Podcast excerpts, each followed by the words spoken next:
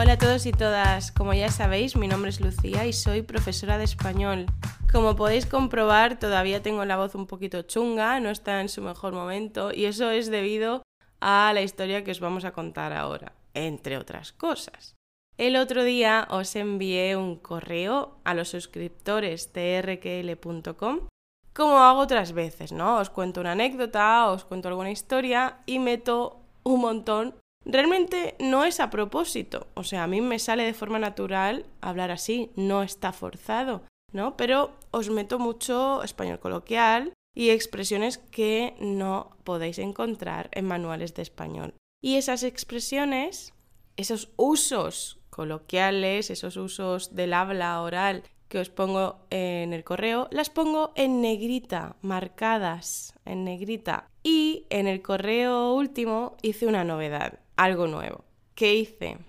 Os puse un enlace en el correo que dirigía a un artículo del blog y en ese artículo os puse la explicación de todo el vocabulario que teníais en el correo, o sea, bastante útil. A mí me parece bastante útil porque las veces anteriores no os expliqué el vocabulario del correo. A ver, que tampoco puedo dedicarle tantas horas a esto, ¿no? Pero bueno, la vez pasada lo hice así como un pequeño regalito y parece que os ha gustado. De hecho, voy a reenviar este, este correo a los nuevos suscriptores. A los suscriptores que se suscribieron después de ese correo, les reenviaré este lunes el mismo correo para que lo reciban también y también puedan acceder al enlace del blog donde está explicado todo el contenido coloquial o nuevo, difícil, todo eso.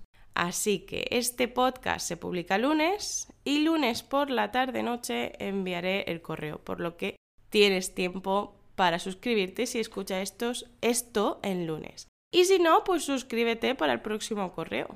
Que por cierto, los que estáis suscritos sabéis que no envío mucho, primero porque odio el spam. Y no solo el spam, que esto no es spam, ¿eh? Lo que odio es tener un montón de correos en la bandeja de entrada. Así que a lo mejor envío uno cada dos semanas, cada tres semanas, algo así. Lo que vamos a hacer hoy es terminar la historia que yo empecé en el correo. Tú no estabas en el correo, Antonio, pero sí que estabas en la anécdota que vivimos el domingo. Sí, yo fui uno de los protagonistas. Uno de los protagonistas o una de las víctimas, como lo queráis llamar. Bueno, llámalo como quieras. He estado haciendo mucho drama en el correo y ahora a lo mejor estáis pensando, Dios, tuvisteis un accidente, pasaron muchas cosas malas. No, a ver, no fue tan grave, pero fue en español vulgar, si me lo permitís, fue una putada, una putada gorda. Fue una de esas cosas que nunca piensas que te va a pasar a ti, pero llega el día y te ocurre. Sí, y lo peor fue el sitio en el que nos pasó. El sitio, porque si nos llega a pasar en, pleno pueblo, pues bueno, no es tan grave. El sitio y las circunstancias. El sitio y las circunstancias. A ver, empecé a contarlo en el correo, pero bueno, para los que no habéis leído el correo os vamos a ir contando desde el principio. El domingo de la semana pasada, cuando estéis escuchando este, este podcast, no el último domingo, el anterior. Bueno, teníamos una comida familiar en el campo de mi abuela con prácticamente todo Dios, todo Dios, todo Dios, todo el mundo. Que tampoco son tantas personas, ¿eh? No, no somos tantos, pero estábamos todos, todos. Y esto significa que éramos la familia de mi madre, la familia de mi madre. El campo de mi abuela, que es la cuestión, una de las cuestiones más importantes o más chungas para esta anécdota, está a más de 12 kilómetros del pueblo, ¿vale? Estábamos a más de 12 kilómetros para el pueblo. Y aquí es cuando, de paso, os voy a dar una noticia, chicos. ¿Os acordáis de que otras veces anteriormente os había avisado de que estamos preparando algo? Que estamos preparando algo y todavía no he dicho qué. Pues allí en el campo yo necesitaba a españoles para esto que estamos preparando, que os voy a dar solamente una pequeña noticia y es que es un curso. Estamos preparando un curso de español, pero ¿de qué cosa del español? Eso todavía no os lo voy a decir. Bueno, estamos preparando un curso. y yo necesitaba españoles para que participaran en varias de las grabaciones de este curso. Bueno, necesito españoles para todos los vídeos y todos los audios de este curso, ¿eh? Pero mis primos se ofrecieron para participar en el curso y entonces, bueno, cuando digo mis primos, quiero decir mi primo, su novia y además mi hermano, que no es mi primo, ¿eh? mi hermano también. Entonces, ¿qué pasó? Que una vez terminamos la comida, pues nos fuimos a dar un paseo, que son las cosas típicas que se hacen por aquí en los campos. Nos fuimos a dar un paseo, volvimos, ya era tardecillo, eran sobre las seis. Y mi primo, su novia, mi hermano, Antonio y yo nos pusimos a preparar los vídeos y nos pusimos a grabar. Entonces nos retrasamos mucho, estuvimos mucho tiempo grabando porque además hicimos varios mm, vídeos diferentes y al final los demás se fueron. se fueron todos. Se fueron todos menos mi abuela. Porque mi abuela se iba a quedar allí en el campo a pasar la noche. Así que terminamos de grabar, recogimos todo, nos despedimos de mi abuela. ¿Y qué pasó, Antonio, cuando nos montamos en el coche y yo intenté arrancar? Pues que el mismo coche que nos había llevado hasta allí, sin ningún problema, sin dar ninguna señal de, de avería ni de estar mal, al ir a arrancarlo, pues no te arrancó. Te dio una señal como de un fallo eléctrico, empezaron a, parpadear las luces del cuadro eléctrico del coche y empezó a hacer unas cosas que no habíamos visto nunca hacer a ese coche. Entonces, claro, nos empezamos a preocupar cuando a la segunda o tercera vez que intentamos arrancarlo, el coche seguía igual o peor hasta que ya al final casi ni siquiera daba señal de luz al arrancar, no hacía sonido, no hacía nada, las luces parpadeando por su cuenta, bueno, un drama. Fue un completo drama, porque os digo que nosotros empezamos a grabar los vídeos a las 6 más o menos... ¿Eh? No, a las 6 o a las 7. No sé, pero muy tarde. Y entonces cuando nos íbamos a ir estaba ya atardeciendo se estaba. Mm, bueno, el sol se estaba casi ocultando. Todavía. Atardeciendo no, yo diría casi anocheciendo, porque eran las ocho y cuarto, ocho y media de la noche. Es que estuvimos mucho rato ahí esperando y entonces en ese rato ya sí que empezó a anochecer. Pero cuando nos fuimos a montar en el coche todavía quedaba luz, ¿eh? Todavía quedaba luz. Estaba. Eso, el sol cerca de ocultarse, pero bueno, todavía teníamos luz y esperanza. Bueno, cuando yo giré la llave, el coche no reaccionó. Que, o sea, normalmente pues notas la vibración, esas cositas, se te encienden las luces donde está el cuenta kilómetros y tal. Bueno, pues el coche no reaccionó. Y luego de repente se rayó un montón. Os recuerdo que todo este vocabulario va a estar en rql.com.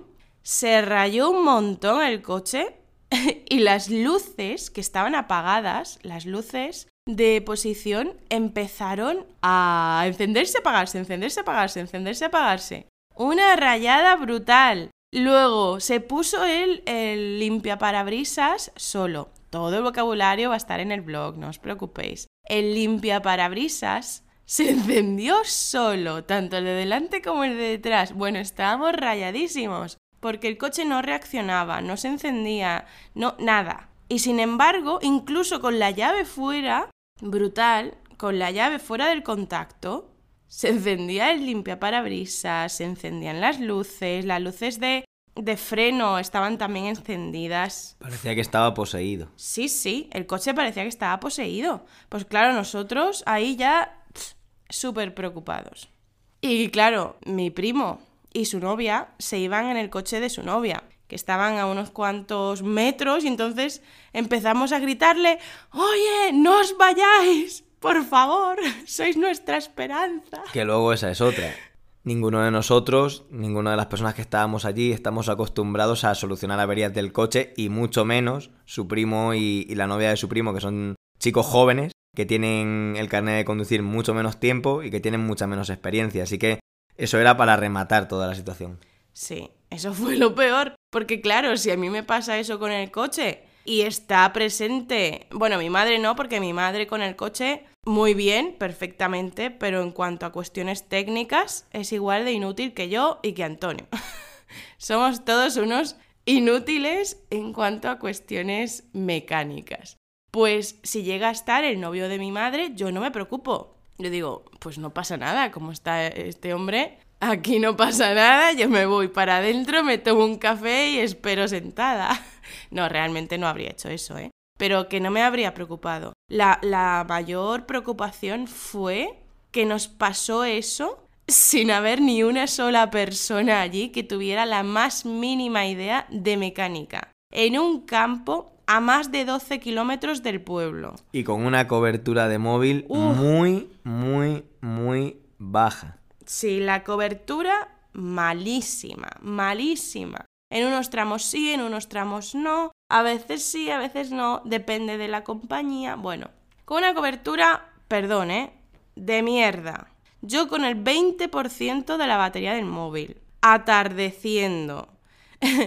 con los que estábamos completamente inútiles en cuanto a mecánica. Madre mía.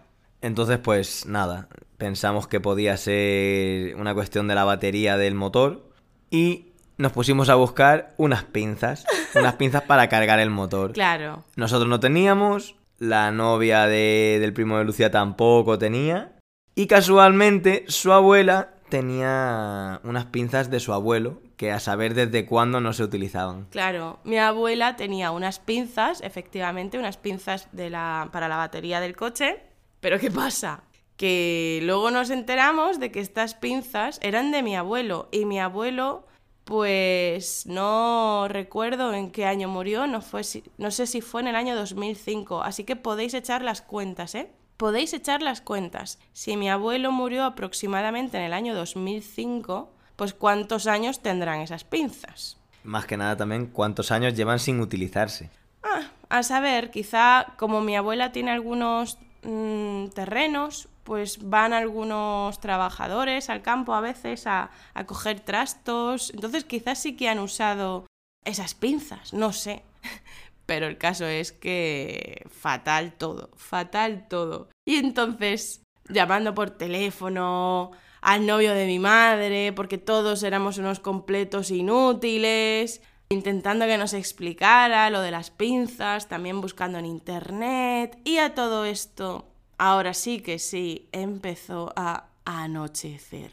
Empezó a anochecer, nosotros con las luces de los móviles, porque claro, esta es una casa de campo rudimentaria, es una casa de campo rural, no es una no es un chalet ahí con un montón de farolas, no, tiene sus luces, además es, eh, tiene paneles solares, tiene su luz en la casa, pero en la marquesina, y para de contar. Nosotros obviamente con los coches no estábamos en la marquesina, así que no teníamos nada de iluminación, estábamos ahí con los móviles, en plena oscuridad, con los dos coches pegados juntos. Y por si fuera poco, la temperatura bajando muchísimo por momentos. Sí, sí, sí, eso fue lo peor. Porque los días anteriores Antonio había estado resfriado y esa misma mañana yo antes no estaba resfriada, pero esa misma mañana yo me había levantado con la garganta un poquito, un poquito rasposa, un poquito desagradable, con una sensación de, uy, que me voy a poner mala. Bueno, pues eso ya lo remato. Yo llevaba una camiseta y una chaquetita súper fina para pasar el día con las horas de sol, no para la noche. ¿Y qué pasó? Pues que, como ha dicho Antonio, la temperatura empezó a bajar y a bajar y a bajar y estábamos ahí todos que empezábamos a sentirnos muertos de frío. Bueno, pero vamos a meternos ya en faena. Aquí la cuestión es que mientras estábamos hablando con el novio de tu madre, que nos estaba explicando cómo colocar las pinzas y cómo hacer las cosas, pues nosotros empezamos a hacer las cosas tal y como nos lo decía él. Entonces, hicimos un primer intento, abrimos los dos coches, los pusimos frente a frente con los motores mirándose uno al otro, colocamos las pinzas y lo dejamos cargando. Pero lo dejamos cargando muy poco tiempo. No, pero es que, según dicen, a ver, que seguro que entre vosotros los oyentes hay un montón de expertos en mecánica, en estas cositas. Según dicen, no importa si está solo unos minutos, ¿no? Conectado un coche con el otro, con las pinzas. Pero el la primera vez que lo pusimos a cargar no estuvo ni un minuto y medio. No, yo creo- yo creo No, que sí. No, Yo llevaba el tiempo y no. Fue ridículo. Hicimos una, una de pardillos. Bueno, Eh, seguíamos las instrucciones por teléfono, conecta esto, no sé qué, y ahora el otro no sé cuánto, el cable rojo, el cable negro, primero el extremo tal, y ahora desconecta primero el coche de no sé qué. Bueno, pues seguimos las instrucciones, el coche nuestro se encendió y nosotros cantamos victoria, esta es una expresión buenísima, nosotros cantamos victoria pensando que ya estaba solucionado.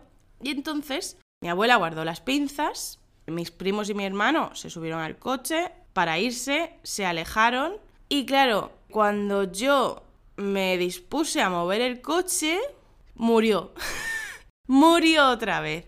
Y no es que se me calara, este es un verbo que necesitáis aprender si usáis coche. Calarse. Los coches se calan. No es que el coche se me calara, o sea, que moviera, moviera mal las marchas o le diera mal al acelerador. No, es que murió. Punto. Y claro, otra vez. ¡Eh! ¡No os vayáis! ¡Mierda! Bueno, no os decimos la clase de palabrotas que salieron de ahí. Y el coche, otra vez, haciendo un montón de cosas raras con las luces, el limpia parabrisas, parpadeando, apagándose y por supuesto ni gota de reacción del, motor, ni pizca de reacción, nada nada, nada. el coche muerto, muerto, muerto, muerto y loco, como si estuviera poseído, pues eso, igual. Pues total, que hubo que reiniciar de nuevo el segundo turno de, recarga. Mm. Nos pusimos a realizar la operación de nuevo. Esta vez la dejamos tres o cuatro minutos cargando Sí, con las pinzas puestas. Otra, vez, en ambos coches dejamos que pasaran varios minutos en esta ocasión.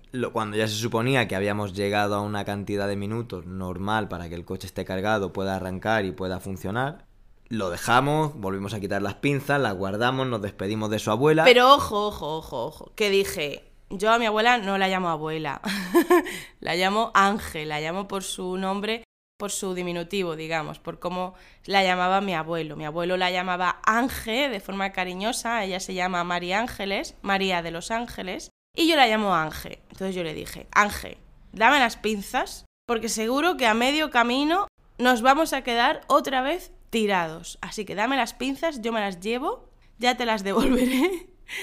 Y vamos, que nos vamos de aquí, que yo aquí no me quedo, porque, repito, ya había pasado otro buen rato, y ya era noche cerrada, hacía un frío brutal, yo ya no podía ni hablar casi con mi garganta. Y además de todo eso, le dijimos a, a su primo y a la novia de su primo, que era la que conducía, que no se alejaran de nosotros porque nos temíamos que el coche se iba a volver a quedar parado. Sí, así que los pobres, que además tenían un poco de prisa porque habíamos estado obligándolos a quedarse a grabar mucho rato. Abusando de, su confianza. Sí, abusando de su confianza. Pues ellos habían quedado por la noche, bueno, ella había quedado por la noche, no sé si él, y les jodimos el plan, básicamente, les jodimos el plan a los pobres. Bueno, eso, le dije, mira, haz tú el coche para atrás, porque yo voy a salir escopetada, escopetada de escopeta, yo voy a salir escopetada y a mí no me para ni Dios. O sea, yo no piso el freno para nada. Este coche ya no muere otra vez, que yo quiero llegar ya al pueblo, que mañana trabajo. En fin, el caso es que para salir del campo de mi abuela hay una revuelta, hay, hay una vuelta extraña, muy cerrada. Y eso, pues para salir de ahí hay que frenar, hay que volver a meter primera, luego segunda. Pues yo no hice eso. Esta vez el coche salió rodando, o sea, no se no murió otra vez. Cuando, cuando pisé el acelerador, no murió y dije, esta es la nuestra, esta es la mía. Pisé el acelerador y os juro que yo no sé cómo hice la revuelta esa, pero el coche ni murió ni leches. ¿Eh, Antonio? No, el coche aguantó, aguantó. Mm. Y, y, nada, pues pisándole todo el acelerador todo lo que podías, conseguimos salir del camino de tierra, nos metimos al camino asfaltado que, que había cerca. Y cuando habían pasado como 200 metros del camino asfaltado, todo esto sin frenar, o sea, nos metimos a la carretera sin pisar el freno porque había visibilidad y dije, no freno porque nos quedamos aquí otra vez. Pues nada, eh, avanzamos 200 metros desde el inicio de la carretera y de repente empecé a notar que perdía potencia el coche, que yo ya no tenía poder sobre él, que, que nada, que estaba muriendo otra vez, hasta que definitivamente murió. Y nos quedamos ahí en medio de la carretera, sin luz, que, que no es una carretera nacional, es simplemente un camino asfaltado. ¿Vale? Una carretera rural. Sí, una carretera rural. Un camino con asfalto, punto. No es una carretera considerada nacional. Por ahí apenas pasan coches. Ni siquiera comarcal. Sí, no pasan coches por ahí. O sea, estábamos en medio de la nada, básicamente. Entre dos montes. Mm, entre dos montes. Y nada, el coche murió sin luces, ahí en medio de- del asfalto. Y entonces llegaron los demás. Llegaron con el coche y, y hubo que repetir la operación. Sí, pero esta vez, claro, en la carretera hay menos espacio para dar la vuelta y tuve que coger yo el coche de ellos, dar la vuelta, colocarlo de la mejor forma posible, mientras ellos colocaban las señales de los triángulos estos que son De reflectantes. emergencias, sí. Tuvo que coger a Antonio el coche porque ellos son noveles. Noveles. Entonces, tiene la novia de mi primo un coche largo y con un coche largo ahí en, una, en un camino súper estrecho, ponerte a hacer maniobras para poner el coche del revés y tal, pues como que no. Entonces, nada, colocamos las, las señales de emergencia, los triángulos, que hay que colocar, antes era a 30 metros, pero no sé si ahora son 50, ¿puede ser? No lo sé, puede No ser. sé, a 30, 50 metros del coche, por delante y por detrás, y repetimos la operación. Conectamos otra vez las pinzas, que menos mal que las habíamos traído. ¿Y qué pasó? Pues nada, otra vez volvimos a repetir la operación por tercera vez. Lo tuvimos otros 3-4 minutos cargando. Y bueno, pues por suerte el coche volvió a arrancar. Mientras estábamos cargando pasó un coche que se nos quedó mirando con intención de, oye, ¿os ayudamos o qué? Y le dijimos que no, que no pasaba nada, que, que ya lo estábamos terminando de cargar y que en principio no, no había ningún problema. El otro coche se fue y nosotros seguimos. Y bueno, pues... Sí, eh, fue gracioso porque el único coche que podía pasar por ahí, ¿eh? O sea, por ahí a esa hora que no pasa ni Christopher, ni Christopher lo digo yo de broma, ¿eh? Se dice ni Cristo o ni Dios. A esa hora, en ese lugar que por ahí no pasa ni Dios, pasó un coche. Casualmente, pero eso, como ha dicho Antonio, le dijimos que no hacía falta, no necesitábamos más ayuda, que muchas gracias y que nada más. Y nada, pues otra vez volvimos a arrancar el coche, el coche volvió a arrancar en principio sin problema y nos decidimos a, a salir a la, a la carretera nacional O sea, con muchísimo miedo, ¿eh? Estábamos cagados y que, todos. y que, ojo, la carretera nacional estaba como a 8 o 9 kilómetros Sí, de ahí. sí, que Antonio ha dicho, nos decidimos a salir a la carretera nacional. Esperaos porque la carretera nacional estaba, eso como dice, 8 o 9 kilómetros o así. Así que nada, fue Antonio quien recolocó otra vez el coche de mis primos y dijimos, venga, venga, por favor, por favor, ya era, pero absolutamente de noche. Yo estaba que me moría de frío, ya me dolía un montón la garganta, me sentía en la mierda, con perdón. Obviamente todos estábamos mal, psicológicamente mal, porque llevábamos dos horas en esa historia, pero en mi caso, con esto de la garganta y pensando que al día siguiente tenía clases, qué mal, qué mal, qué mal. Y En por fin. supuesto, también le dijimos a los chicos que fueran otra vez escoltándonos porque Sí. nos temíamos que fuera a haber una cuarta parada. Sí, sí, sí. Es que era la tercera vez que cargábamos el coche, ¿vale? Una cosa increíble que nos estábamos temiendo, madre mía, esto va a ser un fallo general del coche, no va a ser la batería. Vamos a tener que llamar a la grúa, a ver cuándo viene la grúa, a ver cuánto nos cuesta la grúa. Bueno, con el seguro, quizá nada, pero es que como ya tuvimos que llamar a la grúa por un pinchazo este verano, digo, no sé, no sé, no sé. En fin, que arrancamos. Bueno, el coche estaba encendido, claro, pero quiero decir que empezamos de nuevo el camino y nosotros, vamos, rezándoles a todos los dioses conocidos y por conocer, ya sabéis. Las perras en la parte de atrás lloriqueando. Sí, las perras llorando porque estaban diciendo, pero ¿qué carajo está pasando aquí? Porque no estoy ya en mi casa. Y, y nosotros ahí, bueno, yo conduciendo sin ver apenas nada, porque claro, no podía poner las luces largas del coche. de, de largo alcance por si acaso moría otra vez el coche. Pero fue muy bueno cuando al poco de empezar a salir desde, desde el punto donde habíamos cargado el coche la última vez, se nos empezaron a empañar los cristales Ah. y como no podíamos usar el aire acondicionado para no gastar más eh, energía de la que debíamos, tuvimos que abrir la ventana con 10-11 grados fuera que te entraba un fresquito que te dejaba la carita de cartón, dejar abierto para que entrara sí. y el cristal no, no tuviera vaho. O sea, Bueno, nosotros pasando frío, con ropa de verano, y que como se estaban empañando los cristales, pues no había otra opción que bajar las ventanas. Así que imaginaos la escena, ¿eh? Pasando frío, sin ver un pepino, sin ver un carajo, y, y con las ventanillas bajadas. Si es hija, de, que- hija de Cira lloriqueando. Sí, o sea, fue una pesadilla. Y sus primos detrás haciéndonos de escolta.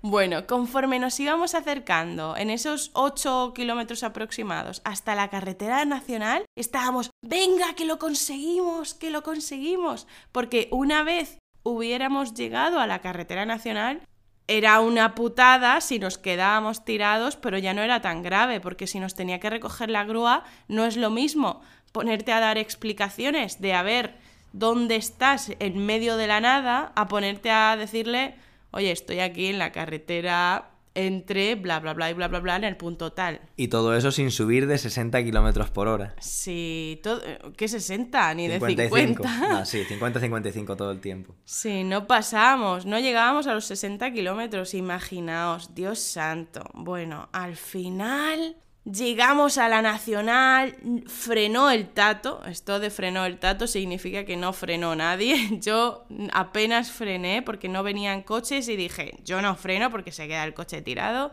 Y... Nos metimos a la vía de servicio en cuanto pudimos. Sí, nos metimos enseguida a la vía de servicio de, de la carretera nacional y por esa vía de servicio estuvimos yendo bastante lentitos hasta que por fin llegamos al pueblo y dejamos el coche en... En la puerta del taller. Eso es, en la puerta del taller directamente dijimos, no nos llevamos el coche a casa porque mañana lo vamos a coger y no se va a encender, así que ¿pa' qué? Lo dejamos directamente aparcado en la puerta del taller, ya no tuvimos más problemas.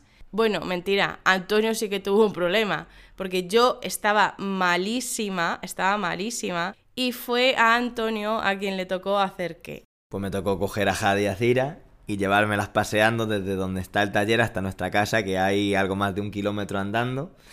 Pero pasamos por uno de los parques que está a las afueras de Yecla y a Jade no sé por qué, cuando íbamos a entrar en la avenida, le dio por volverse, tirando como un caballo, queriendo irse, como no sé si te estaba buscando a ti, si se quería volver al coche o, o cómo, pero me tocó estirar un montón porque cada dos por tres se quedaba mirando atrás, se frenaba y claro, Cira no hay problema, pero Jade son 35 kilos de perro, ¿eh? Sí, porque yo, como tenía la garganta muy mal, y además, como podéis comprobar, que ha pasado casi una semana y sigo con la garganta mal, como me estaba poniendo tan mala y al día siguiente tenía clase, me pudieron llevar en coche. Me llevaron en coche hasta nuestra casa para que me diera una ducha caliente y me tomara algo caliente y me abrigara inmediatamente, porque vamos, me estaba poniendo malísima. Y claro, en el coche ya no cabían más personas ni animales, así que Antonio tuvo que irse desde, desde el taller hasta la casa andando con las perras. Se dio un paseíto. Como ya no teníamos suficiente paseo encima, pues se dio otro paseo. Y Jade se rayó. A medio camino, o antes de medio camino, se rayó y, no quería seguir avanzando porque se acordó de que tenía una madre que no iba con ella y dijo, ¿dónde está mi mamá? Y no quería avanzar, la pobre. Y bueno, pues nada, poco a poco conseguí llegar con, con las dos. Al final llegamos sin ningún problema y por suerte la historia acabó bien y al día siguiente fuimos al taller, le cambiaron la batería, que al final solo era la batería, no había ningún problema eléctrico más. Por suerte. Por, suerte. suerte. Y, y, nada, el coche desde entonces está funcionando con normalidad. Nosotros rezando para que no vuelva a ocurrir nada semejante y nos vuelva a dejar tirados en un momento difícil. Sí, porque además prácticamente todos los días para sacar a las perras nos vamos a un sitio lejano. Sí, porque es que Jade tiene un problema. Cira hace caca y pipí donde sea, pero es que Jade si no toca tierra, no hay manera, ¿eh? y en el pueblo hay, hay parques, no hay ningún problema por ese lado, pero es que claro, es un perro grande y hay que dejarla que corra, que se mueva, que huela todo lo que necesite oler. Entonces, para ellas es mejor llevarlas a algún monte, a algún camino donde no haya coches y, puedan ir libremente sin, sin la correa. Así que estaría bien que cualquiera de estos días que uno de nosotros se va a un monte a, no sé, a 5, 6, 7 kilómetros del pueblo, pues que se quedara por ahí tirado otra vez. Estaría guay eso. No, no, no estaría nada guay. Ironía pura, ¿eh? Porque no tenemos ninguna gana de repetir esta experiencia y mucho menos ahora que ha empezado el frío y que la temperatura, sobre todo por las noches, es bastante baja porque baja como 10-12 grados con respecto al día. Sí, que antes ha dicho Antonio que a lo mejor esa noche había 10-11 grados, pero ahora cada vez la temperatura va a ser más baja, ¿eh? A lo mejor vamos a llegar a los 3, 4 grados, 14, 13 durante el día y seguirá bajando y bajando. Bueno, ya sabéis que tenéis todo el vocabulario en el enlace que os dejamos en la descripción de este episodio. Sí, todo el vocabulario de este episodio lo tenéis eh, por ahí, no sé dónde estáis escuchando, si en Spotify, en Google Podcast, no sé, en Evox. tenéis el enlace al blog arql.com con todo el vocabulario más importante o más difícil que hemos utilizado a lo largo de esta media hora. Y os recuerdo, si todavía no estás suscrito o suscrita al blog, es tu momento. Hasta pronto, chicos. Mucho ánimo a los que habéis tenido experiencias similares. Eso, eso. Chao.